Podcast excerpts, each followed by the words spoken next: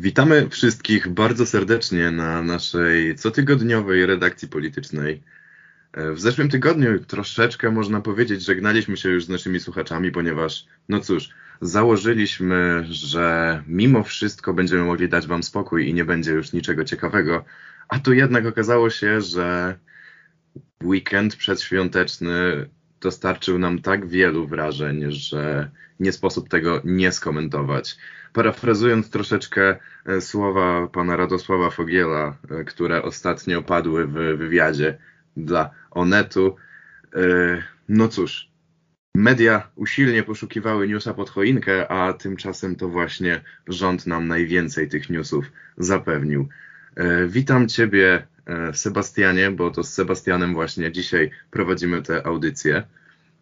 Cześć, witam serdecznie i też ja bym chciał przeprosić wszystkich moich odbiorców, którym obiecałem, że zeszłotygodniowa redakcja będzie ostatnią z moim udziałem.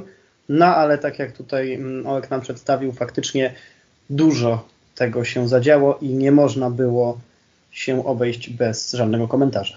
Tak, więc y, żeby coraz mniej, żeby już czasu nie tracić, no to myślę, że musimy wskoczyć już w ten wir wielkich i nie tylko wydarzeń na scenie naszej narodowej, ale zanim naszej narodowej scenie się przyjrzymy i temu, co tu się tak naprawdę stało i co się dzieje do tej pory, e, myślę, że króciutkim przerywnikiem będzie fakt, że hmm, jakby to powiedzieć, myślę, że najlepiej będzie zacytować tutaj nagłówek z wirtualnej Polski, czyli wytatuowany 35-latek wygrał wybory w Chile.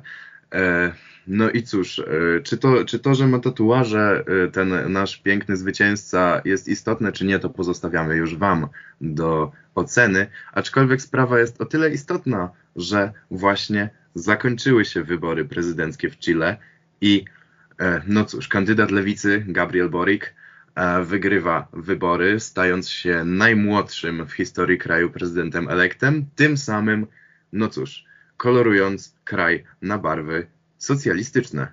Nie tylko Co socjalistyczne, ale też przy okazji tęczowe, dlatego że podczas gdy wygrał tłumy watujących Chilijczyków, którzy popierali jego e, kandydaturę, mieli mnóstwo flag e, LGBT, które e, po prostu w Santiago były jednym e, z głównych elementów e, wiwatujących e, to, to zwycięstwo. Warto nadmienić, że było to, no cóż, swoiste starcie tytanów, ponieważ po jednej stronie, stronie można powiedzieć właśnie lewej, gdzie mamy obecnego zwycięzcę, była strona socjalistyczna, no cóż, można powiedzieć niestety, że niektórzy mówili, że będzie też to marionetkowy rząd e, komunistów, e, ale o, o, tym mam nadzieję się nigdy nie przekonamy, a jeśli się przekonamy, to w formie bardzo, bardzo delikatnej. Ale no tak, po drugiej stronie, po stronie prawej e, widniał, no cóż, można było powiedzieć, że faworyt Antonio Cast, który przecież wygrał pierwszą turę, a także chwilę przed drugą turą największy, największy kandydat centrum przekazał całe swoje poparcie na Kasta. A tu jednak okazało się, że lewica wygrywa wynikiem 55% do 44%. No w polityce, jak, jak dobrze wiemy, nigdy 2 plus 2 nie równa się 4. Przekazane po, przekazanie poparcia e, nie od razu oznacza literalne przeniesienie głosów kandydata, który nie dostał się do pierwszej tury, na tego, którego poparł w drugiej turze. Tak, warto wspomnieć też, że mimo wszystko ludzie wyglądają na szczęśliwych takim, takim wynikiem wypadków, bo przecież przez centrum e, przejeżdżała wtedy, przez centrum Chile oczywiście przejeżdżała wtedy kawalkada samochodów. E, cieszą się, no cóż, media mówią, że cieszą się przede wszystkim młodzi Chilijczycy, którym przypadł do gustu właśnie taki ambitny młody człowiek e, z imponującymi tatuażami jak to mówią, również z twardym charakterem. Mimo, że wstawia się za, tym, za tymi najsłabszymi, to jednak pokazać pazur potrafi i pokazywał to już nie raz. Y, co troszkę można powiedzieć ciekawie się zapowiada, y, ponieważ już tak naprawdę coraz większa część Ameryki Łacińskiej y, opowiada się po tej stronie jednak mimo wszystko lewej. Jak myślisz, czy będziemy mieli globalny socjalizm na jednym z kontynentów już niedługo? Trudno mi to stwierdzić, szczególnie, że nie jestem ekspertem od Ameryki Południowej, co nie zmienia faktu, że stoi to nieco w opozycji do tego, co obserwujemy w Europie. E, choć oczywiście w Niemczech wygrał rząd e, lewicowo-liberalny, a czy rząd został sformułowany z partii lewicowo-liberalnych, to y, jednak bardzo popularne wciąż są i, i, i wydaje mi się, że poniekąd też stają się y, ugrupowania y, bardziej prawicowe, czy bardziej takie populistyczne, ale jednak populistycznie prawicowe, a nie populistycznie lewicowe, co jest i ta Ameryka Południowa staje tutaj w opozycji do tego, co dzieje się na Starym Kontynencie. E, widać e, w Ameryce Południowej mamy do czynienia z innym e, cyklem życia politycznego i być może, tak jak mówisz, faktycznie na tamtym kontynencie będziemy mieli do czynienia z bardziej lewicującymi gabinetami niż tymi, które mają miejsce w Europie, chociaż kto wie, we Francji w nadchodzącym 2022 roku też będą wybory i zobaczymy, czy Emmanuelowi Macronowi uda się e, swój urząd utrzymać, czy też do drugiej tury dostanie się ktoś bardziej e, konserwatywny i będzie miał szansę na uzyskanie e, urzędu. W Polsce marzymy oczywiście o Marine Le Pen, w cudzysłowie marzymy, przynajmniej rządzący marzą. No cóż, żeby jednak e, nie wróżyć z fusów, myślę, że e, zostawimy już e, Chile, zostawimy stary kontynent, choć ja bym tutaj jeszcze, wydaje mi się, no cóż, jestem tak zaskoczony tym, co teraz powiem, że, że, że nie mogę sobie tego podarować. Mianowicie pierwszy raz, odkąd można powiedzieć świadomie interesuję się jakąkolwiek polityką, świadomie jestem w stanie nawet powiedzieć, że chyba zgadzam się z tym, co powiedział pan Janusz Korwin-Mikke odnośnie tych wyborów, e, ponieważ, hmm, jakby to powiedzieć, e, prawicowy kandydat w Chile bardzo mocno e, inspirował się polityką Pinocheta, mm, a nie tyle inspirował się, co wręcz nie wstydził się powiedzieć, że tamte czasy były dobre, a, a, a jego przegrana oznacza dla kraju, no cóż, krótką drogę do Wenezueli. E, I tutaj jednak Cast przegrywa, ale Cast nie przegrywa znacząco, bo Cast przegrywa mając również 44% poparcia. I tutaj e, pan Korwin Mikke wypowiadał się na ten temat, e, mówiąc, że jeżeli jeżeli prawica z Pinochetem na ustach jednak zdobywa te 44%, to wcale nie znaczy, że prawica jako taka w Chile umiera i, otwiera to tylko drogę do y, przyszłych wygranych, ale osób jednak bardziej można powiedzieć zrównoważonych, bo no bo no cóż, czy, czy Pinochet rządził dobrze, czy nie, to jednak mi nie, nie, nie mi oceniać tutaj i myślę, że od takich osądów będę się trzymał z dala, aczkolwiek jeżeli ktoś znajdzie się bardziej wyważony w słowach, bardziej, mm, no cóż, można powiedzieć jednak y, mimo wszystko liberalny i odpowiadający obywatelom, to wydaje mi się, że tutaj prawica w dalszym ciągu ma szansę, żeby wyjść z tego, no bądź co bądź dołka, w którym się znalazła. Ale dobrze, jednak y, pozwolę sobie już przejść dalej i z areny międzynarodowej wskoczyć prosto na nasze kochane polskie podwórko, yy, ponieważ tutaj tak yy, dużo się zadziało, że aż nie wiem od czego zacząć, więc może Sebastian wprowadź nas Muszę. ładnie to może zacznijmy od y, sytuacji może granicznej, więc jeszcze nie, nie wchodźmy na takie polskie podwórko, zostajmy na jego y, przedprożach. Y, mianowicie y, dosyć głośna z piątku e, informacja o tym, że jeden z polskich żołnierzy zdezerterował.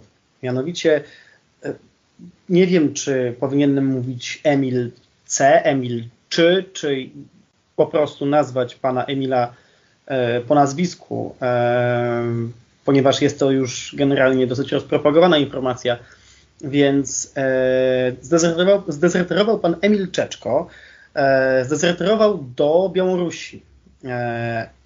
I to, było, to jest dosyć ciekawa informacja, ponieważ już od razu po tym, jak zdezerterował, udzielił wywiadu białoruskiej telewizji. Ale może po kolei.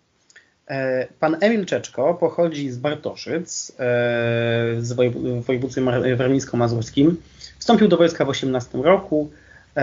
11 grudnia został zatrzymany przez policję w Giżycku, mając 1,5 promila alkoholu we krwi no i był przy okazji pod wpływem marihuany.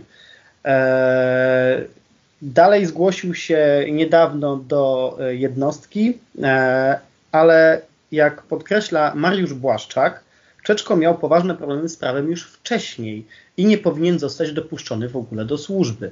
No właśnie, jak on się w ogóle tam znalazł, to jest, to jest ciekawe. E, ponieważ miał na swoim koncie, poza problem, problemami z alkoholem i narkotykami, e, miał problemy z prawem, mianowicie w tym roku pobił swoją matkę, za co został skazany i otrzymał sądowy zakaz zbliżenia się do swojej mamy. E, za to z teczki personalnej Emila Czeczki wynika, informacje podaje za Rzeczpospolitą, interesował się taekwondo, E, na zdjęciu na mediach społecznościowych stoi na śniegu przy rozbitym samochodzie. E, miał kilkudziesięciu znajomych e, pochodzących z Białorusi i Rosji. Co ciekawe, w tych teczkach nawet zaznaczono, że obserwował kanał Maxa Kolonki, naszego prezydenta na uchodźstwie. Dobrze, ale Sebastian, pozwól rzucić tu przerwę na ten moment, ponieważ w tym całym festiwalu niedorzecznych, można wręcz powiedzieć, zbiegów okoliczności, co to tak naprawdę znaczy dla nas? Ponieważ to, kim był pan Emil, jakby wiedzą już wszyscy, można powiedzieć, z memów, które wielokrotnie obiegały internet. I nawet jak nie wiedzą, to myślę, że jednak y, nie to jest clue całej sprawy. Natomiast co jest właśnie w tym wszystkim najważniejsze? Dlaczego, dlaczego to jest tak istotne, że polski żołnierz jednak w pewnym momencie wybiera ścieżkę, można by powiedzieć, zupełnie przeciwną do tej, którą powinien kroczyć. Znaczy, jak stwierdził dla, w wywiadzie dla białoruskiej telewizji, e, pan Emil Czeczko oskarżył Polskę o dokonywanie mordów na granicy. E, I jak stwierdził, y, Polska łamie prawa człowieka i nie jest w stanie y, dalej służyć polskiemu wojsku. Wydaje Co się, że po prostu... Myślę, że y, to jest też warte, warte wspomnienia, że za to, co powiedział, za to, co powiedział, jakby to delikatnie ująć, sprowokował z powrotem dyskusję na temat kary śmierci wśród posłów Konfederacji. No, to oczywiście oficjalnie za, za dezercję grozi mu od roku do 9 lat pozbawienia wolności, no ale Konfederacja wczoraj ogłosiła, że chciałaby przywrócić karę śmierci za dezercję, co oczywiście jest absurdalnym pomysłem z uwagi na to, e, że nie jest to możliwe e, z uwagi na, na, na członkostwo w Unii Europejskiej, w której, prawa, e, w której kara śmierci nie jest możliwa. E, w związku z tym jest to razie, podkręcanie tylko i wyłącznie przez Konfederację tego, co, co mówią. Nie ma to e, żadnej e, realnej racji bytu, e, ten ich wniosek czy, czy, czy, czy ich propozycja. W każdym razie, czy pan Czeczko się śmierci boi, czy się nie boi, to raczej nie nam po raz kolejny oceniać, a raczej myślę też, że niczy jest to biznes jakie on ma tam lęki bądź wartości. Natomiast warto wspomnieć, że w tym momencie, ubiegając się o azyl na Białorusi, e, no cóż, będzie otrzymywał 250 rubli e, miesięcznie, co jest zawrotną ceną, o ile się nie mylę, 1100 zł. E, I cóż, w tym momencie wydaje mi się, że nawet sam pan Emil zadaje sobie pytanie, czy warto było szaleć? Tak. I od jednego szalonego żołnierza przechodzimy w tym momencie do drugiego już, e, który to, no cóż, poszalał aż za bardzo. Mam nadzieję, że słuchacze wybaczą mi ten niestety zbyt, można powiedzieć, cięty dowcip, aczkolwiek przechodzimy do e, żołnierza, pierwszego żołnierza, pierwszą, pierwszej, można powiedzieć, ofiary E, naszego zbrojnego przebywania na granicach z Białorusią, ponieważ nie wiem, czy Państwo pamiętają, nie wiem, czy Ty, Sebastian, pamiętasz, e, ale e, w nocy z 6 na 7 listopada 40-letni żołnierz z 21 Brygady Strzelców Podhalańskich zmarł na terenie wojskowego kampusu, gdzie pełnił służbę w pobliżu granicy polsko-białoruskiej. I co na ten temat wiemy, Sebastianie? E, Jak podał zastępca szefa prokuratury jonowej w Lublinie do spraw wojskowych, pułkownik Robert Dąbek, cytuję. Sekcja zwłok wykluczyła zgon z powodu urazu mechanicznego.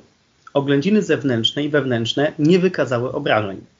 Zatem przyczyną zgonu było gwałtowne udurzenie się w następstwie zatkania dróg oddechowych treścią wymiotną osoby będącej w stanie upojenia alkoholowego. W organizmie żołnierza stwierdzono 3,61 promila alkoholu we krwi. Także możemy tak, powiedzieć, że więc... pan żołnierz y, sam sobie wilkiem. Żołnierz żołnierzowi wilkiem, a Polak Polakowi. Polakiem i po raz kolejny niestety pożegnać musimy kolejną teorię spiskową na temat wielkich, dzikich plemion mieszkających gdzieś w białoruskich lasach, którzy tylko nastają, by biednych, biednych żołnierzy nam eh, alkoholizować, jak to wygląda, ponieważ no cóż, myślę, że żaden poważny polski żołnierz nie pokusiłby się do tego, by w takim stanie być można powiedzieć, no na służbie podczas aktywnej swoją służby. Drogą, swoją drogą wraca jak bumerang francuskie przysłowie z okresu, okresu napoleońskiego, pijany jak Polak. Eee, tylko nie wiem, czy dokładnie o to chodziło Francuzom, kiedy wymyślili to powiedzenie. Myślę, że wielu e, Francuzów pod napoleońską flagą w Rosji przekonało się, że chyba, chyba to o to może właśnie chodzić, że mimo iż rozgrzani, to jednak zamarznięci. Ale już zostawmy, nie, nie, nie napastwiajmy się aż tak nad tym biednym przed sobą bądź co bądź martwym już żołnierzem i nie nakręcajmy tutaj jakiejś spirali nienawiści do polskiego munduru i przejdźmy już, proszę, ucieknijmy z tej naszej biednej białoruskiej granicy, ponieważ bądź co bądź, chyba każdy z nas już ma przesyt tego, co tam się ostatnimi czasy wyprawia. Nie uważasz?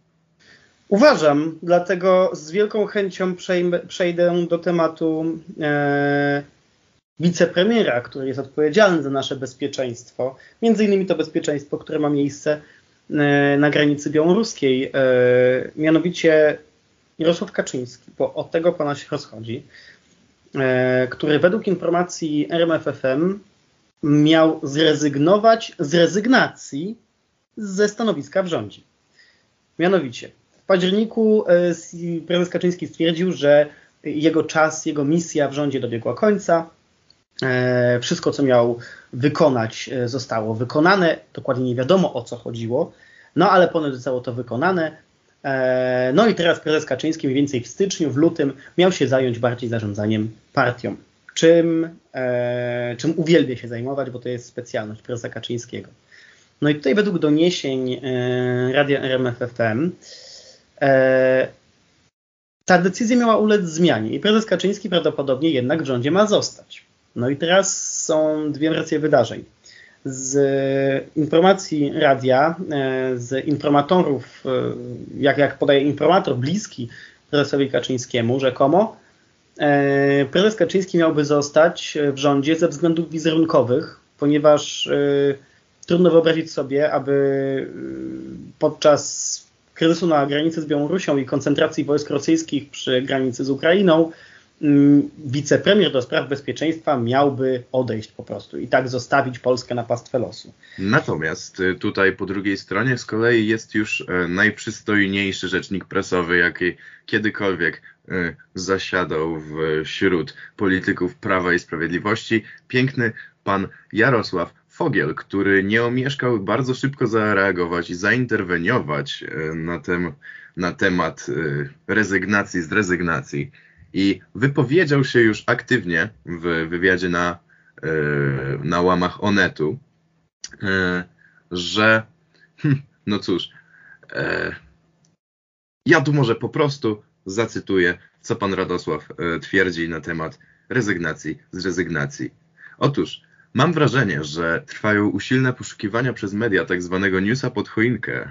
Jarosław Kaczyński wielokrotnie zapowiadał, że kiedy zdecyduje, że zrealizował swoje zadania w rządzie, to zrezygnuje z funkcji wicepremiera, by zająć się przygotowaniem partii na zbliżające się wybory przewidziane w konstytucyjnym terminie. E, wspomniał także, że prezes Kaczyński tak naprawdę nigdy nie podawał żadnej konkretnej daty swojego odejścia z rządu, co tutaj już może właśnie e, sugerować, że coś na rzeczy jest, że jednak ten RMF może, może mieć, no cóż, ziarnko prawdy w swojej legendzie, e, ponieważ tutaj Radosław Fogiel próbuje nam jednak przypomnieć, że owszem, prezes nie rezygnuje z rezygnacji, aczkolwiek kiedy rezygnacja ma zostać zrezygnowana, to już nie jego broszka tak zwana, e, mianowicie może być ona przesunięta o cóż, miesiąc, dwa, zobaczymy ile będzie trzeba. No cóż, ale nieoficjalnie mówi się, że to przecież tarcia pomiędzy Mateuszem Morawieckim i Zbigniewem Ziobrą są powodem, dla którego wicepremier ma zostać na no tak, przecież, przecież po to on w ogóle w rządzie się znalazł, żeby łagodzić obyczaje w rządzie, które były dosyć niespokojne. Wtedy jeszcze z Jarosławem Gowinem, teraz już bez Jarosława Gowina, ale jak widać to nie Jarosław Gowin był tutaj głównym prowodyrem jakichkolwiek walki, konfliktów w rządzie, tylko E, jeden z e, wielu ulubionych przez, przez nas wszystkich wiceministrów, ministra sprawiedliwości Zbigniew Ziobro, który bez pardonu krytykuje propozycje rządu e, w sprawie polityki unijnej, w sprawie funduszu odbudowy, w sprawie polityki energetycznej, no ale przede wszystkim też w sprawach walki z pandemią, ponieważ Zbigniew Ziobro i jego Solidarna Polska nie zgadza się na tak zwany sanitaryzm, który jest proponowany przez ministra Niedzielskiego. No tak, i myślę, że tutaj ten oto y, piękny zwrot akcji można skwitować cytatem z nikogo innego jak właśnie pięknego pana Jarosława Kaczyńskiego, czyli przybyłem tam, czyli do rządu, z pewnymi zadaniami, ale te zadania są już na końcu drogi. Jeżeli je wykonam, mój pobyt w rządzie nie będzie miał większego sensu. I myślę, że możesz się ze mną zgodzić, że zarówno ja, jak i wielu obywateli życzy panu prezesowi, żeby w takim razie wykonywał je jak najszybciej. Zdecydowanie tak. Szczególnie dlatego, że pisma, można powiedzieć, dużo powodów do radości. Może nie stricte wskazują na to takie sondaże najprostsze, takie sondaże partyjne, gdzie PiS już nie ma 43 czy 45% poparcia, jak jeszcze mniej więcej półtorej roku temu, półtora roku temu, e, ale yy, PiS dzięki sondażowi przeprowadzonego przez IBIS dla Rzeczpospolitej zyskał nieco psychologiczne zwycięstwo. Mianowicie, dzisiaj Rzeczpospolita opublikowała badanie, w którym zapytano, czy zdaniem Polaków opozycja jest gotowa na przejęcie władzy w Polsce w tym momencie. Eee, I podzielono e, grupy respondentów na całościowo jako Polaków, na wyborców PiSu i na wyborców opozycji, oczywiście poza Konfederacją, ponieważ pytanie dotyczy opozycji tej niekonfederacyjnej. Eee, I tak, całościowo Polacy twierdzą, że w 63% Polacy twierdzą, że opozycja nie jest gotowa na przejęcie władzy w tym momencie, za to 25% jest przeciwnego zdania. Tutaj żadnych zaskoczeń, bo wyborcy PiSu stwierdzili w 77%, że jest niegotowa, a zaledwie w 3%, że jest gotowa. No i klub programu, wisienka na torcie, no bo przecież chodzi o wyborców opozycji. Czy oni sami wierzą w to, że opozycja jest w stanie wybory E, czy rząd przejąć w tym momencie, władzę w Polsce przejąć? Otóż nie tym razem, bo 51% wyborców opozycji twierdzi, że opozycja nie jest gotowa do tego, żeby przejąć rządy. Teraz od Prawa i Sprawiedliwości jedynie 43% wyborców opozycji jest przeciwnego zdania i mówi tak, czas przejąć władzę, opozycja jest do tego gotowa. No, żeby no i... jednak troszeczkę podkolorować tę e, czarno-białą E, wizję świata, kiedy to jednak opozycja po raz kolejny nie daje sobie rady. Musimy też pamiętać, że e, no cóż, ostatnie wybory parlamentarne w Polsce były nie aż tak dawno temu, bo były w 2019 roku, co oznacza, że kolejne będą dopiero w 2023. Znaczy, dopiero, w cudzysłowie można powiedzieć dopiero, bo to już tuż, tuż. Aczkolwiek, no cóż, opozycja ma jeszcze trochę czasu, żeby zebrać się do kupy, można powiedzieć, i rzeczywiście no cóż, za, zacząć być jakimkolwiek zagrożeniem dla koalicji rządzącej. No, wydaje mi się, że yy, tutaj zgodzę się z tym, co respondenci podali jako podstawowe swoje e, wątpliwości, dlaczego opozycja miała być niegotowa. Po pierwsze jest to brak spójności co do wspólnych bloków. Opozycja nie jest tak naprawdę gotowa y, decydować w tym momencie, no ale to wynika z tego kalendarza, o którym przed chwilą wspomniałeś że wybory są dopiero w 2023 roku i tak naprawdę nie mamy pojęcia, czy będą wcześniej, czy też nie, ale myślę, że to jest już kwestia jakichś predykcji, których nie chcemy się tutaj teraz bawić. E, no i oczywiście oprócz tego y, respondenci średnio wierzą w to, że opozycja byłaby się w stanie dogadać, ponieważ no, trzeba byłoby tutaj tworzyć rząd od, no powiedzmy sobie otwarcie Jarosława Gowina, aż po y, Adriana Zandberga. No to... Też no, nie, nie oszukujmy się, jednak musimy patrzeć na to, że każdy z polityków, każda z partii realizuje swój własny, własny interes polityczny, a wydaje mi się, że no niestety, stety, niestety, zależy jak kto na to patrzy, nasza opozycja jest, no cóż, od prawa do lewa bardzo rozległa i nie wyobrażam sobie, żeby jakikolwiek benefit szedł ze współpracy e, którą po swojemu można by nazywać konfederazem, tak? Nie wyobrażam sobie Krzysztofa Bosaka, który razem za rękę z Robertem Biedroniem idzie obalić rząd, ponieważ no, nie jest to tak naprawdę w niczyim interesie, bo zarówno lewica głosując z PiSem może sobie co jakiś czas coś ugrać, jak i Konfederacja. Więc jeśli PiS to dobrze rozegra, to myślę, że nawet o żadnej walce nie będzie mowy, bo taki w cudzysłowie już stary gigant jak KO no chyba jednak zbytniej wiary w siebie nawet już nie ma. Hołownia 2050, jego, jego ruch również póki co się nie wychyla, a nawet żeby nie powiedzieć nie wychyla, to od wszelkich wypowiedzi się uchyla. Więc no cóż, dopóki PiS grać, gra tak jak grał dotychczas, to wydaje mi się, że nie tyle opozycja nie będzie na siłach, żeby ten PiS pokonać, co po prostu nie będą widzieli w tym większego sensu, co mnie przeraża, lekko muszę przyznać, jeszcze bardziej niż perspektywa przegranej. PiS jest silny opozy słabością opozycji e, i to jest, e, myślę, e, fragment, który może skwitować ten e, komentarz do sondażu, nasz komentarz do sondażu. E, tak, jak najbardziej.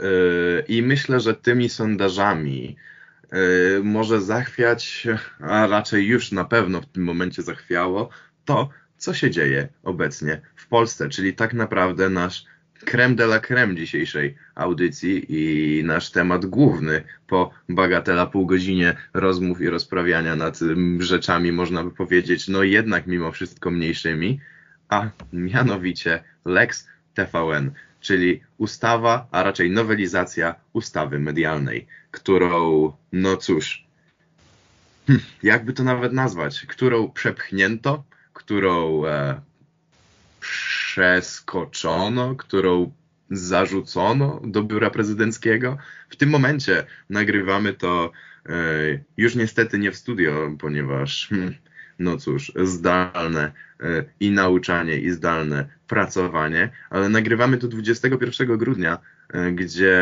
tak naprawdę póki co wszystko leży w rękach pana prezydenta Andrzeja Dudy i to jego podpis zdecyduje, czy będziemy się, jak byś to nazwał, żegnać z TVN-em, żegnać się z wolnymi mediami? Jak byś to opisał, Sebastian? Ja bym powiedział, że znaczy ja nie mam tutaj fatalistycznego yy, żadnego punktu widzenia. E, nie wydaje mi się, żebyśmy żegnali się z TVN-em. Może zawiodę tutaj wszystkich tych, którzy oczekiwali nad e, jak, jakimiś naszymi tutaj mowymi, mowami od nas mów pożegnalnych na temat, e, odnośnie TVN-u. Ja mam swoją koncepcję co do tego. Oczywiście prezydent ma trzy możliwości. Może zawetować, może podpisać, a może przekazać do Trybunału Konstytucyjnego tylko jedna mm, z tych trzech dróg e, pozwoli zamknąć TVN, e, wygasić e, TVN24 czy wszystkie inne pokrewne e, kanały, programy telewizyjne. E, I wydaje mi się, że jednak to, ta opcja, która mogłaby to zrobić, jest najmniej prawdopodobna. Tak, tutaj też y, powołam się troszeczkę na również bohatera dzisiejszego odcinka, na którego, że tak powiem, przyjdzie jeszcze czas. Powołam się na Romana Giertycha i jego tweety odnośnie tego, co się dzieje. Y, to, że pan y, Roman y, czasami bywa, no cóż, omylny w swoim osądzie, to wszyscy wiemy, ale to, że nie brak mu ciętego komentarza na temat tego, co się w Polsce czasami wyprawia, również nie można mu tego zabrać. I tutaj właśnie pan Roman Giertych zwrócił uwagę na to, że hmm, jakby to powiedzieć delikatnie, że jeżeli ustawa zostanie skierowana do Trybunału Konstytucyjnego, to to właśnie będzie koniec, w cudzysłowie oczywiście koniec tego TVN-u, ponieważ w Trybunale Konstytucyjnym siedzi nie kto inny, już e, według Romana Giertycha zaciera ręce, e, jak pani profesor e, Krystyna Pawłowicz, która niejednokrotnie wypowiadała się bardzo, bardzo negatywnie o wszelakich dziennikarzach, którzy niekoniecznie zawsze zgadzają się z myślą przewodnią partii rządzącej. No to cóż, czy pan Roman Giertych ma rację, czy to będzie właśnie tak, jak, jak on przepowiada, no to się dowiemy, można powiedzieć już w kwestii, jest to kwestia kilku dni, a może i tygodni, ale raczej znaczy, no, kilku dni. Prezydent ma 21 dni, znaczy już nie 21, ale blisko 3 tygodnie na, na podjęcie swojej decyzji. E, myślę, że warto tutaj przytoczyć w tym wszystkim, bo e, pan Roman Giertych e, typowo dla siebie, wydaje mi się, tutaj e, nakreśla taki bardzo negatywny w kontekście, y, w kontekście władzy obraz. No, władza do tego nas przyzwyczaiła, że robi generalnie co chce i jak chce, ale warto tutaj nadmienić, że mm, kiedy przegłosowywano pierwszy raz, pierwszy raz Lex TVN jeszcze w sierpniu bieżącego roku, wprowadzono poprawkę mm, Konfederacji, która e, za, założyła, mm, że prezesów mediów publicznych, m.in. prezesa Jacka Kurskiego, e, czyli prezesa TVP, wybierać nie będzie Rada Mediów Narodowych powołana specjalnie przez PiS, e, a Krajowa Rada Radiofonii i Telewizji, która przy okazji wedle tej ustawy miałaby zmienić sposób wyboru członków. I w ten sposób konstytucja obecnie zapewnia że dwóch z członków KRRiT powołuje prezydent. Ale zgodnie z poprawką Konfederacji e, prezydent nie będzie miał możliwości. No i tutaj pojawia się wątpliwość konstytucyjna, dlatego że jeżeli prezydent, jeżeli słucha się jakkolwiek konstytucjonalistów i jeżeli Trybunał Konstytucyjny raczyłby spojrzeć na konstytucję, nie, nie można tego podpisać. Tej ustawy nie można podpisać, dlatego że ona jest niekonstytucyjna, a w Polsce nie można przyjmować ustaw niekonstytucyjnych. W końcu jest to ustawa nadrzędna, ustawa zasadnicza, yy, która jest na, na, na szczycie yy, całej naszej piramidy legislacyjnej.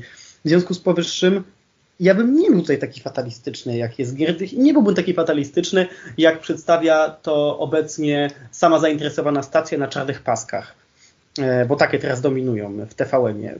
Y, mamy do wyboru trzy możliwe drogi. Podpis, weto bądź skierowanie do Trybunału. Jedynie weto, jedynie podpisanie zamknie TVN, moim zdaniem. E, tak, y, ja tutaj bym jeszcze y, wszedł Ci w słowo i w zasadzie napomknął w ogóle, o czym my tak naprawdę rozmawiamy, że tak powiem, ponieważ tego nie powiedzieliśmy. Tak, no cóż, pięknie zatracając się w naszych przewidywaniach i w naszych dywagacjach, a w sumie nie powiedzieliśmy, czym tak naprawdę jest cała ustawa, tak zwana Lex TVN. Jest to prawo, jest to nowelizacja ustawy odnośnie y, prawa, y, prawa medialnego. Aczkolwiek chodzi o to, że ustawa sama w sobie zakazywałaby y, kapitałowi spoza EOG, czyli Europejskiego Obszaru Gospodarczego, posiadania pakietu większościowego w polskich mediach. I dlaczego to bije tak bardzo w TVN?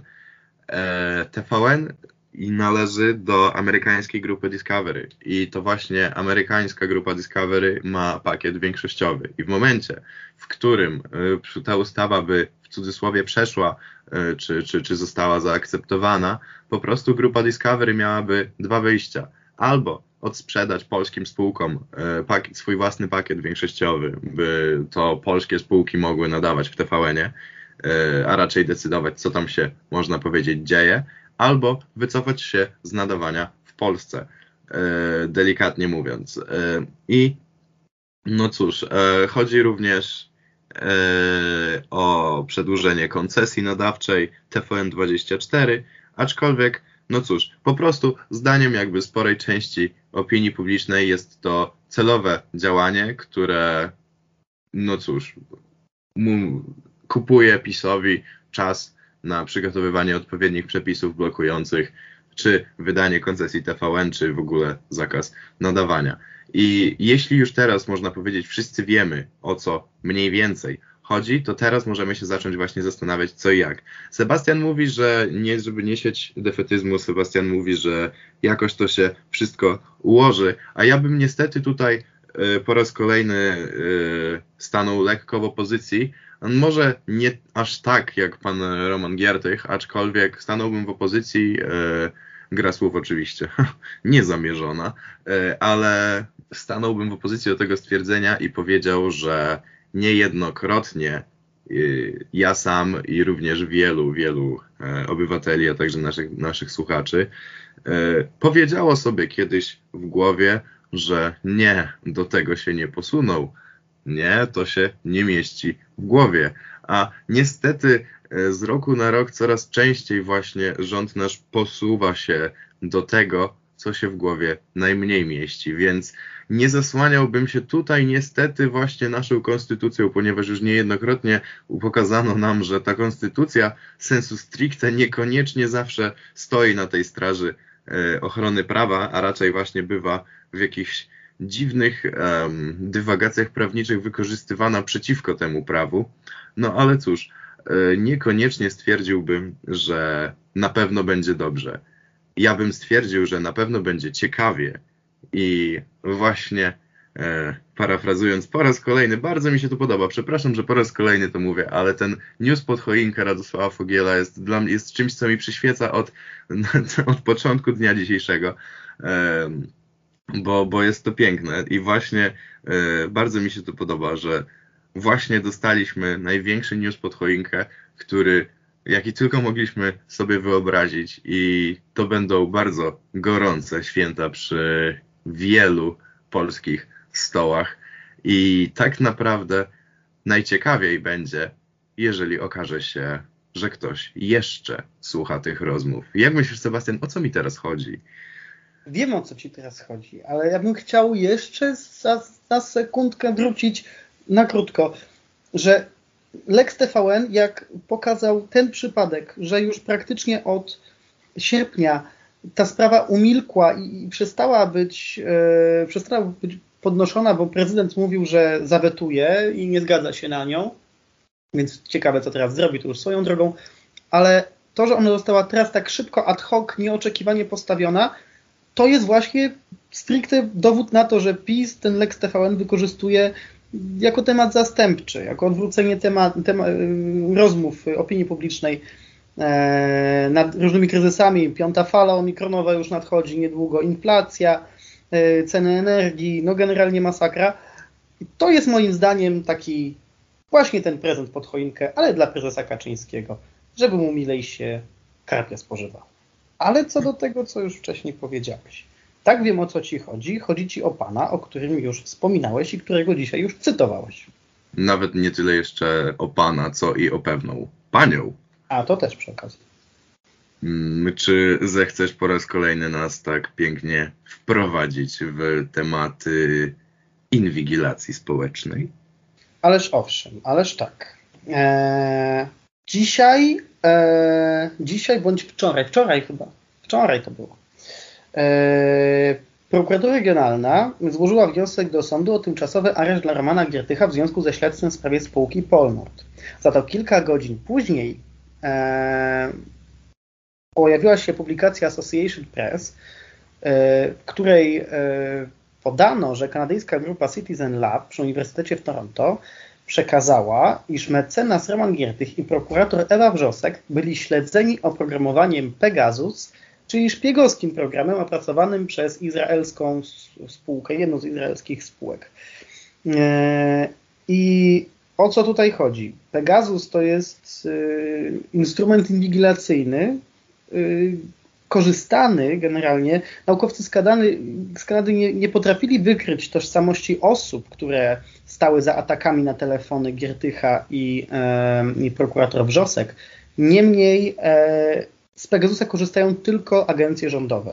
A to, że polski rząd ma Pegasusa, jest informacją dosyć powszechną, wciąż niepotwierdzoną, ale jest taką, można powiedzieć, tajemnicą Poliszynela. E, I co ciekawe, sam rzecznik ministra koordynatora służb specjalnych, pan Stanisław Żaryn, stwierdził, że pogłoski o podsłuchach, jak, które jakoby miały, być, miały mieć miejsce w telefonach Giertycha i prokurator Wrzosek, e, która dlatego tutaj się pojawia, dlatego że zajmuje się sprawą wyborów kopertowych, czy były one legalne, czy nie. Ale wracając do y, pana Żaryna, nie można ani potwierdzić, ani zaprzeczyć, że takie podsłuchy miały miejsce. To jest dosyć. Szczególnie no dlatego, cóż, że. Jest to ciekawe, prawda? I zaraz dam ci dokończyć, ale muszę przyznać, że po raz kolejny jest to coś, co wywołuje uśmiech na mojej twarzy, ponieważ hmm, jakby, jakby to powiedzieć, um, zawsze tego typu e, sytuacje budzą wśród polskich polityków e, pewną duszę literatów, e, zwłaszcza na Twitterze. Uwielbiam, e, uwielbiam czytać, e, zwłaszcza, no cóż, troszkę już starszych polityków, którzy czują potrzebę wypowiedzenia się tak wzniośle o wielkich, bądź niekoniecznie wielkich sprawach życia codziennego i politycznego w naszym kraju. Mianowicie tutaj bardzo chętnie powołałbym się na Donalda Tuska, który jak tylko usłyszał, co się stało z Romanem Giertychem, a przecież może to też jego dotyczyć, ponieważ podsłuchiwany Roman Giertych był właśnie podczas rozmów z Do Donaldem Tuskiem. Donald Tusk stwierdził, że Pegas, a raczej Pegasus, miał wynieść na Olimp swojego jeźdźca, ale Zeus strącił gościa w otchłań i przejął Pegaza. Wyjaśniam tak na wszelki wypadek, że to jeden z mitów greckich, a nie groźba. I uważam to za przecudowne podsumowanie całej sytuacji. Mnie z jednej strony nie powiedzieć nic, a z drugiej strony powiedzieć całkiem sporo. Nie uważasz? No, Donald Tusk już drugi raz w przeciągu kilku dni cytuje, y, cytuje literaturę mniej bądź bardziej y, dosłownie. Jest to dosyć wymowne, oczywiście, nie, nie, nie ulega wątpliwości. No i faktycznie jest on y, zamieszany w Giertycha, w cudzysłowie mówiąc, ponieważ bronił go w sprawie afery Amber Gold. Ale dlaczego w ogóle Giertych jest tak na, na, na celowniku, na muszce E, rządu. E, oprócz tego, że bronił Donalda Tuska w sprawie afery Amber Gold, to bronił także Radosława Sikorskiego w sprawie nagrywanych e, rozmów w warszawskiej restauracji Sowa i Przyjaciele, które doskonale wszyscy znamy, a także bronił austriackiego biznesmena Geralda Birkfellnera w sprawie rozprawy między rzeczonym biznesmenem a prezesem Jarosławem Kaczyńskim dotyczący budowy słynnych dwóch wież przy ulicy Srebrnej w Warszawie. E, także y, na ile Giertych robi to celowo, a na ile jest y, wynajmowany jako, y, mówiąc brzydko wynajmowany, no ale jednak jako sprawny adwokat e, przeciwko sprawom dotyczącym PiSu, e, między innymi PiSu powiązanych z PiSem, no to już jest właśnie, wydaje mi się, główny powód, dlaczego Roman Giertych może być w cudzysłowie nielubiany przez e, e, partię władzy. Powiem ci, ja się zastanawiam tak naprawdę. Jednak mimo wszystko ten Giertych, e, pan Roman Giertych, przepraszam, pan Roman Giertych dosyć często jest na, no cóż, na celowniku władzy obecnej, rządzącej, a jednak jakoś cały czas udaje mu się zgrabnie z tego wszystkiego wyjść i to jeszcze ręką, można powiedzieć, bardzo obronną.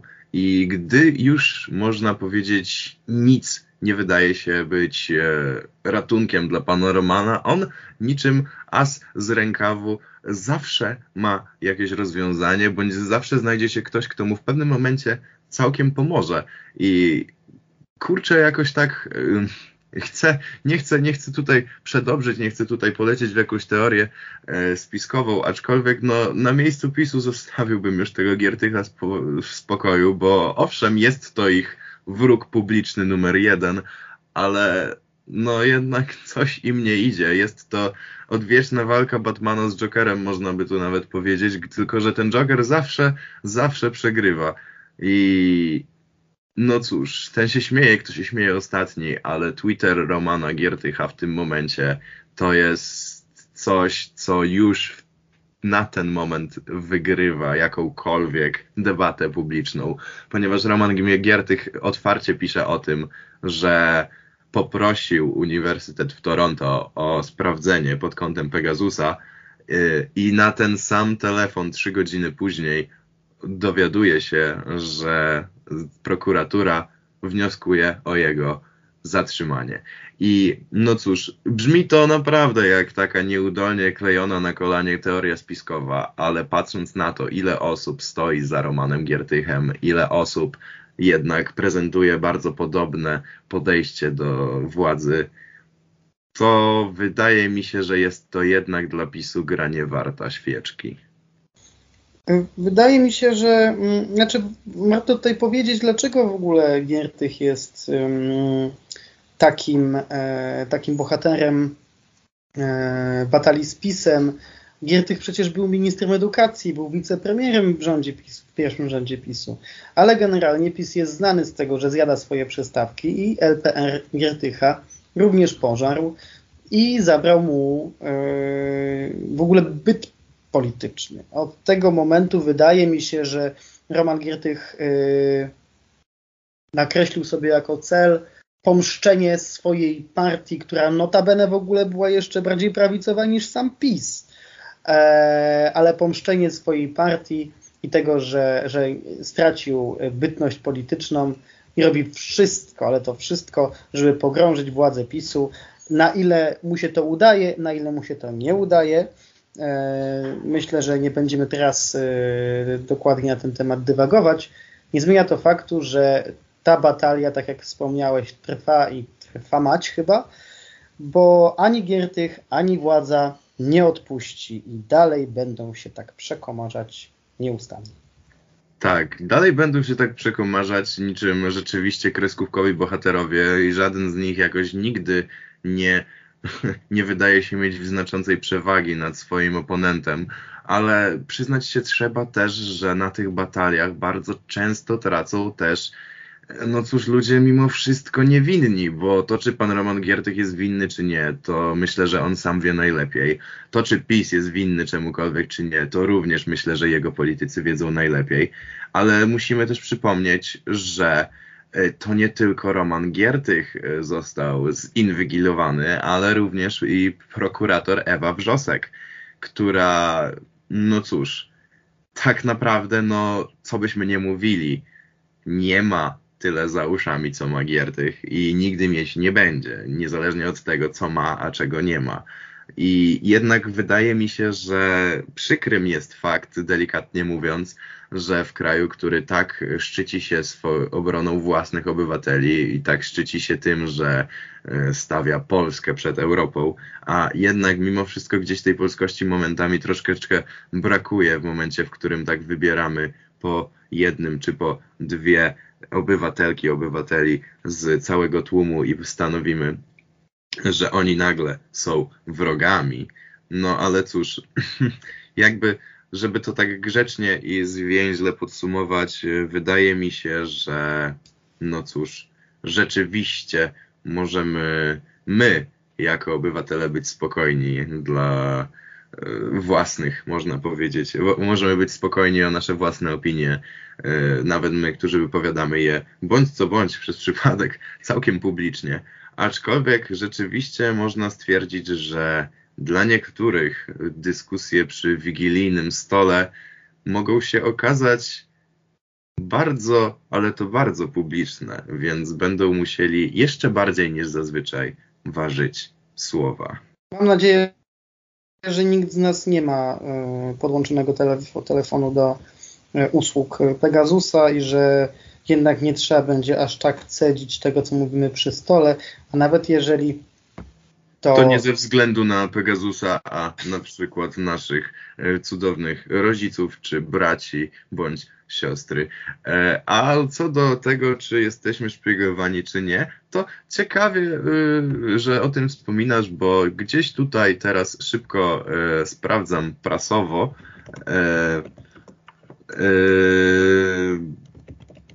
Jeden z portali tak z, y, nie będę się już tutaj powoływał na niego, aczkolwiek jeden z portali informatycznych y, pokazuje nam, że wyszło specjalne narzędzie do tego, by, byśmy mogli sprawdzić, czy Pegasus szpieguje w cudzysłowie twój telefon, czy, czy, czy, czy twoje jakiekolwiek urządzenie, którego używasz do komunikacji z innym światem.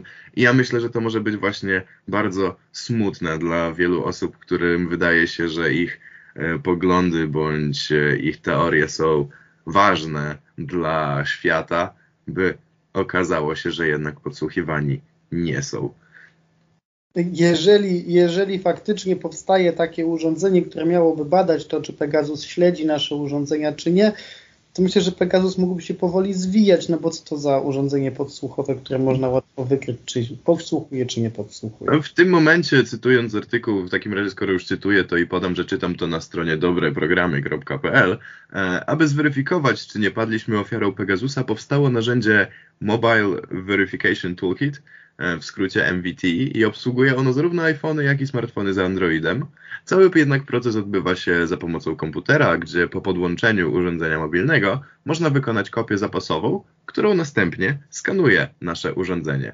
I narzędzie, e, mimo iż wymaga znajomości obsługi wiersza poleceń i, i jest oparte na tekście, e, to jednak, no cóż, wiele ludzi przecież ma takie umiejętności i jak podaje pro, portal TechCrunch, y, uruchomienie narzędzia po pobraniu wszystkich niezbędnych składników trwa do 10 minut, a następnie y, system weryfikuje naszą kopię przez minutkę bądź dwie, po czym yy, dostajemy pełny raport, czy ktoś nas podsłuchuje, czy nie.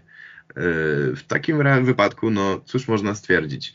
Czy chcemy się pakować, czy nie chcemy się pakować z tym Pegasusem? No to Bądź co bądź jednak są ludzie, którzy dowiedzieć się mogą, czy wielki wrat czuwa, czy nie czuwa, ale tak jak mówiłem, wydaje mi się, że na szczęście póki co żadnemu z nas to jeszcze nie grozi. Też mi się tak wydaje. I myślę, że będzie to może nie jakaś lotna puenta na dzisiejsze rozmowy, ale wydaje mi się, że poruszyliśmy tutaj tak dużo i obecnie w naszej Polsce, kochanej, dzieje się tak dużo różnych naprawdę istotnych wydarzeń i spraw, że ciężko by to było naprawdę literacko spuentować jednym bądź dwoma zdaniami. Dlatego, no cóż, po raz kolejny już do tego nawiążę, z racji tego, że jest to nasza ostatnia audycja przed świętami. Życzymy Wam, żeby rozmowy przy wigilijnym stole były nie tylko spokojne, nie tylko prywatne, ale i przede wszystkim jednak przyjazne i może jednak jak najmniej polityczne. Wszystkiego dobrego. Do usłyszenia.